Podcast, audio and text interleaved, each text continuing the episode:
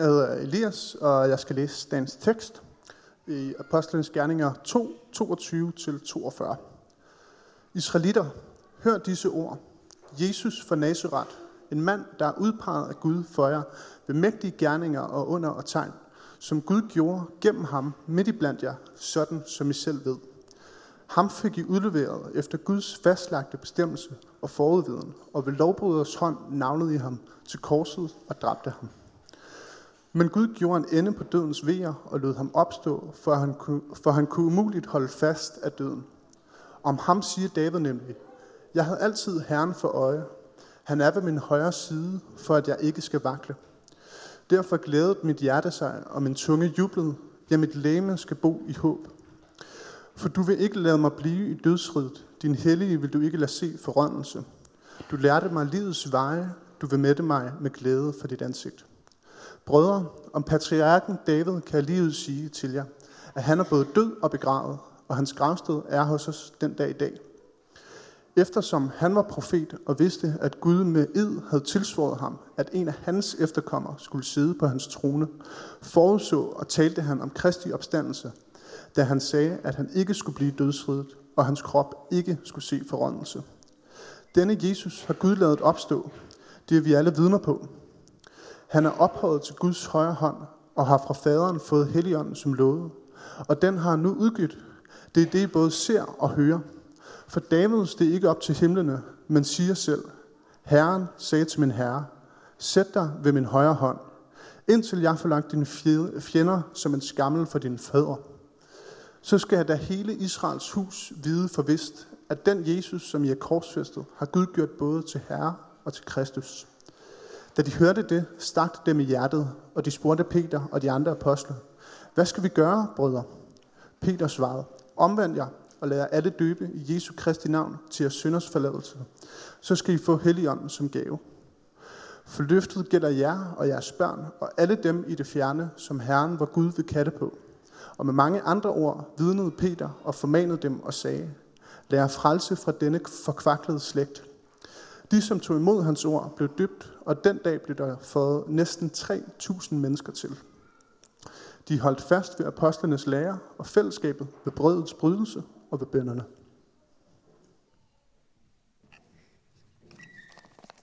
Lad os begynde med at bede en bøn sammen. Herre Helligånd, tak fordi at du kom. Nu beder vi dig om, at du også vil komme nu, og at du vil tale gennem ordet, og så beder vi om, at det må blive til tro og styrkelse i troen i vores hjerter. Amen. Ja, som Anne allerede har været inde på, så er det jo virkelig en festdag i dag. En festdag, som vi har alt mulig stor grund til at fejre. Og det er der mere end én grund til.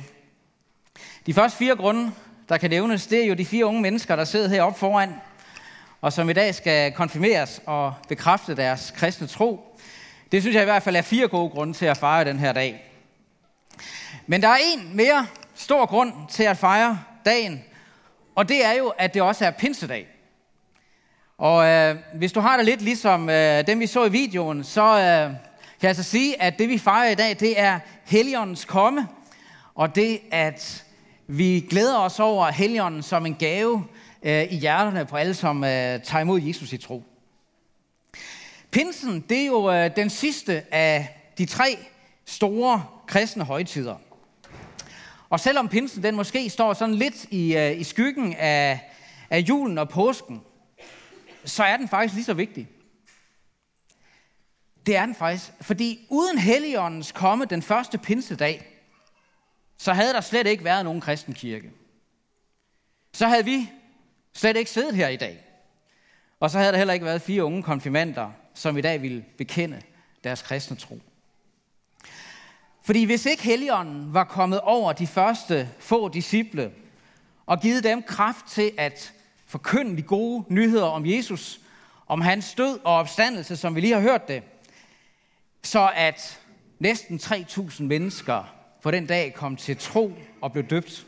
Hvis ikke Helligånden havde virket det, ja, så var den første kristne menighed i Jerusalem, den var slet ikke blevet til. Og hvis ikke Helligånden fortsat op igennem historien havde gjort sin gerning, ja, så havde den kristne kirke og den kristne tro for længst været uddød. Og ja, så havde der heller ikke været nogen kristne menigheder ud over jorden i dag, heller ikke her i København. Og så havde vi selvfølgelig heller ikke fejret pinse eller haft konfirmation i dag. Men det har vi altså. Og det er der virkelig stor grund til at fejre, og det er der ikke mindst stor grund til at give Helligånden al ære for. Fordi det er nemlig kun ved Helligåndens gerning, at vi kan tro på Jesus.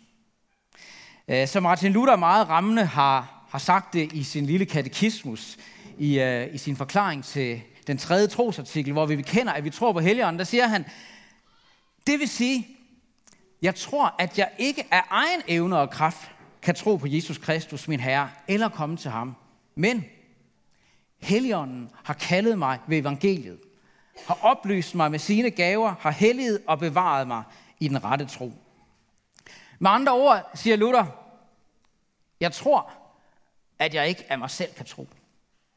Men Helligånden har gennem evangeliet, gennem budskabet om Jesus, gjort, så jeg kan tro. Skabt troen i mig og bevaret mig i troen. Så altså uden Helligånden, ingen tro. Jo, vi kan godt af os selv tro, at der nok er mere mellem himmel og jord end over. Og vi kan også godt af os selv tro på, at der nok findes en Gud. Men vi kan ikke af os selv og i egen kraft tro på evangeliet om Jesus. Vi kan ikke af os selv tro på ham som vores frelser og herre. Det er kun Helligånden, der kan give os en personlig og levende tro på Jesus. Og se, nu har jeg jo haft fornøjelsen af at være sammen med jer konfirmander til konfirmationsforberedelse. Og jeg har sådan fået et vist indtryk af jer. Og ikke mindst så har jeg også fået et indtryk af, hvad der er vigtigt for jer. Og der er i hvert fald to ting, som jeg har fundet ud af, er vigtige for jer. Det ene, det er Kahoot.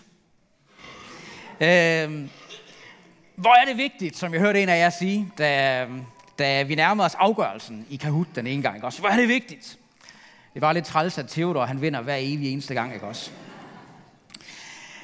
Så Kahoot, det er vigtigt, men jeg har også fået klart indtryk af, at der er også faktisk også noget andet, der er vigtigt for jer. Og det er det med troen.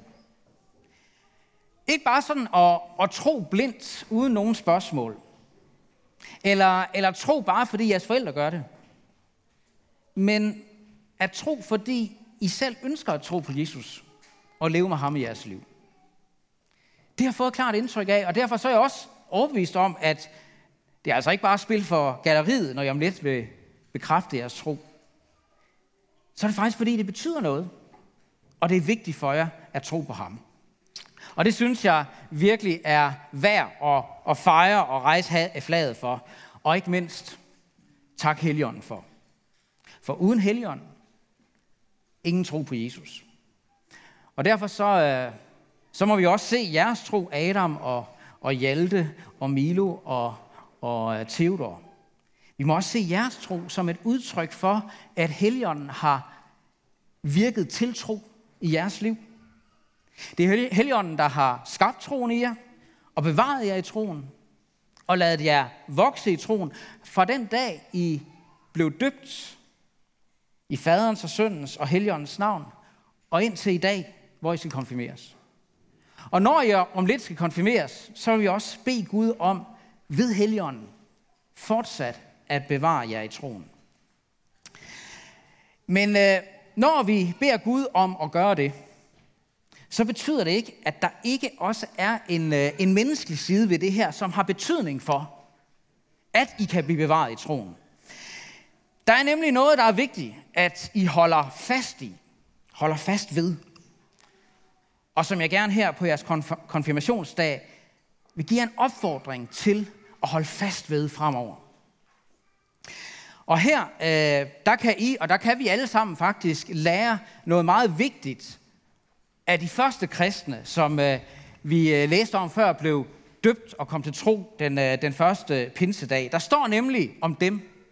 Vi hørte i det aller sidste vers, der blev læst. at de holdt fast ved noget. Og der var 4 ting, de holdt fast ved. Der stod, de holdt fast ved apostlenes lære, og ved fællesskabet, og ved brødets brydelse, og ved bønnerne. Det skal vi se lidt på. For det første, så holdt de fast ved apostlenes lære. Nu har vi jo ikke sådan apostlene gående rundt i blandt os, ligesom i den første menighed. Men vi har apostlenes lære. Vi har Bibelen. Vi har Guds ord. Og der kunne strengt taget lige så godt have stået, de holdt fast ved Guds ord. Og det vil jeg også gerne opfordre jer til at gøre. Hold fast ved Guds ord. Det er nemlig sådan, at Helligånden virker gennem Guds ord. Og både skaber troen, og også holder troen i live gennem Guds ord. Man kan sige, at det er lidt med troen, lidt ligesom med en blomst. En blomst, den holdes i live, og den blomstrer ved, at den får vand igen og igen. Og på samme måde, så holdes troen i live, og den bliver styrket ved, at vi lytter til Guds ord igen og igen. Hvis ikke troen den får liv og får næring fra Guds ord, så visner den. Ligesom en blomst den visner, hvis den ikke får vand og liv og næring. Så derfor vil jeg gerne sige til jer, sørg for så at sige at vande troen. Det er livsvigtigt. Sug til jer af Guds ord, ligesom en blomst, der suger vand til sig. Bliv ved med at lytte til Guds ord, og hold fast i det. I kan også læse Guds ord. Jeg håber, at I alle sammen har en bibel. Ellers så, hvem ved, måske får I en i konfirmationsgave i dag, hvem ved. Hvis jeg bare lige må give en sådan meget kort boganmeldelse her, ikke, så vil jeg sige, det her, det er verdens bedste bog simpelthen. Det er det. Og så er der noget helt særligt ved den, og det er, at Gud taler igennem den. Det er jo ret vildt, når man sådan tænker over det. Det gælder ikke, det kan ikke siges som nogen andre bøger. Så brug Bibelen, læs den. Og jeg kan godt røbe allerede nu, I får også en gave her fra kirken, som måske kan være en lille appetitvækker til at komme godt i gang med det her med selv at læse i Bibelen og suge til sig. Det allerbedste ved Bibelen, det er, at det faktisk er en stor kærlighedserklæring fra Gud. Søren Kierkegaard, han har sagt, at Bibelen den skal læses som et kærestebrev fra Gud. Bibelen er Guds kærestebrev til os mennesker, siger han. Og nu ved jeg ikke, om der er nogen af jer, der har skrevet kærestebrev, men jeg vil bare sige, man skriver altså ikke et kærestebrev til den, man elsker, uden man virkelig mener det. Og Gud, han mener det, når han siger i sit ord, at han elsker os. Bibelen, den er som et kærlighedsbrev fra Gud, som I kan tage frem, og som I kan læse igen og igen, og virkelig blive bekræftet i, at han virkelig elsker jer, som I er. Og det gør han fuldstændig betingelsesløst. Og han gør det med en kærlighed, der er mere end ord. Bibelen fortæller nemlig, hvordan han har vist sin kærlighed til os i handling. Og aller stærkest i Jesu død på korset for os og i hans opstandelse. For det andet, så står der om de første kristne, at det billede, det driller lidt. Nå. Men der står, at de holdt fast ved fællesskabet. Og det vil jeg også gerne opfordre jer til. Hold fast ved det kristne fællesskab. Indtil nu, der er det måske mest jeres forældre, der sådan har taget jer med i det kristne fællesskab og til gudstjenester osv. Og det er jeg helt sikker på, det gjorde for jeres skyld. Netop for, at I kunne vokse op i troen på Jesus. Men jeg vil også sige til jer, at nu er I snart ved at være så gamle, så at det der med at holde fast i det kristne fællesskab, det er noget, som I selv må tage mere og mere ansvar for. Og det er vigtigt. Gud har nemlig ikke kun kaldet jer til et personligt fællesskab med Jesus, men også til et fællesskab med andre, som tror på Jesus. Han har kaldet jer til at være en del af et kristent fællesskab. Og I har brug for at være en del af et fællesskab, hvor man lytter til Guds ord sammen, og beder sammen, og lovsynger sammen, og også deler tro og tvivl, og livets glæder og sorger sammen. Der er en historie, som jeg har hørt om en mand, en kristen mand, som var holdt op med at komme i det kristne fællesskab, han var en del af. Fordi han syntes faktisk ikke rigtigt, at han havde brug for det der fællesskab med andre kristne. Så tog præsten ud og besøgte ham. Og den her mand, han var i gang med at grille. Så han havde tændt op i grillen, og de her grillkul, de var rødglødende, og de var samlet i en bunke. Så gjorde præsten det, han tog sådan en tang, og så tog han et af de der rødglødende kul, og så lagde han den hen for sig selv ved siden af grillen. Og snart så mistede det her rødglødende kul, det mistede sin varme og sin farve. Så sagde præsten, det er det, der sker, når du ikke holder fast ved fællesskabet. Så tog han det her kul, og så lagde han det tilbage i bunken igen, og så gik der ikke så længe, før det igen blev varmt og rødglødende. Og den her mand, han fangede pointen, og så begyndte han igen at komme i det kristne fællesskab. Så varmen og gløden kunne komme tilbage i hans tro. Hold fast ved det kristne fællesskab. Både for jeres egen skyld, men jeg vil også sige, faktisk også for de andres skyld. Fordi I har faktisk noget hver især at bidrage med i det fællesskab, som det kristne fællesskab er. Ingen kan undværes. Du kan ikke undvære fællesskabet. Og fællesskabet kan faktisk heller ikke undvære dig. Ligesom alle vores lemmer har en vigtig funktion på vores legeme, vores krop, sådan har hver enkelt en vigtig funktion i det kristne fællesskab. Med de særlige evner og nådegaver, som Gud ved sin ånd har givet os hver især. Så hold fast. Hold fast i det kristne fællesskab. Hvad enten det er her i menigheden, eller i en kristen teenklub, eller hvor det nu end er. Hold fast i det. Bliv ved med at være en del og komme i det kristne fællesskab. For det tredje så står der, at de holdt fast ved brødets brydelse. Det er det samme som nadveren. De holdt fast ved nadveren. Det vil jeg også gerne opfordre jer til at gøre. Nu kan man spørge, hvad er det egentlig, der er så vigtigt ved nadveren?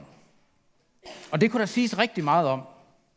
Men jeg tror, at noget af det allervigtigste, der er at sige, det er, at når vi fejrer nadver sammen, så bringes vi igen og igen og igen tilbage til det, som er centrum i vores tro. Og som hele vores forhold til Gud og vores frelse bygger på. Nemlig det, at Jesus han gav sig selv, gav sit liv for os på korset og for vores synder. Det bringer os igen og igen tilbage til, at vi frelses ikke ved det, som vi gør for Jesus, men ved det, Jesus han har gjort for os. Fordi sagen er, at det kan faktisk komme til at gå meget op og ned og frem og tilbage med os og vores tro. Men det, som Jesus han har gjort, da han døde på korset for os og opstod igen, det står altid fast. Og det kan og det må vi altid have lov til at komme tilbage til og holde fast ved. Og sætte vores lid til. Igen og igen. Og ved nadveren, der hører vi jo Jesu ord. Han siger, dette er mit legeme, som gives for jer. Dette er mit blod, som udgives for jer til syndernes forladelse. Tag det. Spis det og drik det. Det er for jer. Det er til jer. Og hver gang vi gør det, og vi tager det og spiser og drikker i tro på, hvad Jesus han har gjort for os, så får vi så at sige lov til at tage imod det endnu en gang. Igen og igen og igen. Og det har vi brug for. Og det tror jeg også, I vil få brug for mange gange. Nadveren, den er givet os for at styrke os i troen på Jesus, og i håbet om det evige liv, og i kærligheden til hinanden. Det er lidt ligesom hvis man løber maraton. Det er bare noget, jeg har hørt, kan I nok se. Men altså, det er lidt det samme. Så er der undervejs sådan nogle små mad- og drikkestationer, hvor man kan blive forfrisket og få nye kræfter til det videre løb. Og det er ret vigtigt at få, for ikke at løbe tør, så at sige. Sådan er det egentlig også med nadveren. Den må vi se som sådan et forfriskende mad- og drikkestation i det kristne liv. Den har vi brug for at troen på Jesus, den igen kan få ny næring, og vi kan samle nye kræfter i vores løb frem mod målstregen. Netop ved, at vi igen og igen husker på og modtager det, som Jesus han gjorde for os på korset. Fordi det er deri frelsen den ligger, og det bliver den ved med at gøre. Så hold fast. Hold fast i det med nadveren også. Og så for det fjerde og sidste, så står der, at de holdt fast ved bønnerne. Bøn, det er også vigtigt. Bøn er vigtig for at holde fast i livsforbindelsen til Gud, så at sige. Fordi forbindelsen til Gud, den er faktisk vigtigere end alle andre forbindelser og relationer, vi har i vores liv. Det kan godt være, at det også er vigtigt, det der med at holde fast i forbindelsen til vennerne, også på Snapchat og Instagram og hvad der ellers er. Men den vigtigste forbindelse i jeres liv, det er forbindelsen til Gud. Og ved I hvad, i bønnen, der har I en direkte forbindelse til ham. Og han er så at sige online hele tiden. Og han vil altid hellere end gerne lytte til jer, uanset hvad I kommer med. Jeg husker, jeg læste en gang om en af de amerikanske præsidenter, som fortalte, at der var ikke nogen, der havde en direkte forbindelse og et direkte nummer til ham. Undtagen hans børn. De havde det. Gud han har også givet en direkte linje til sine børn. Og vi har lov til at bruge forbindelsen til vores far i himlen, når som helst og hvor som helst. Og det er vigtigt at holde fast i bønnen i vores liv. Der er en, der engang har sagt, at bøn, det er den kristnes åndedræt. Det er jo et stærkt udtryk, synes jeg. Vi ved alle sammen, at vi kan ikke leve uden at trække vejret. Og omvendt, så længe vi trækker vejret, så lever vi. Bøn er en kristens åndedræt. Bøn er troens åndedræt. Så husk nu, husk at trække vejret. Lev i bønnens forbindelse til Gud, jeres far i himlen. Hold fast i bønnen. Både sådan i jeres personlige liv, og når I er sammen med andre kristne. Der kan nemlig også være en stor styrke i at bede sammen med andre, og hvor de også kan bede for os, når vi har brug for det. Så altså, husk de fire ting. Hold fast i Guds ord, i det kristne fællesskab, og i nadveren, og i bønnen. Hold fast i de fire ting. Hold fast i det, for at Gud ved sin ånd må bevare jer i den tro, som I vil bekræfte her i dag.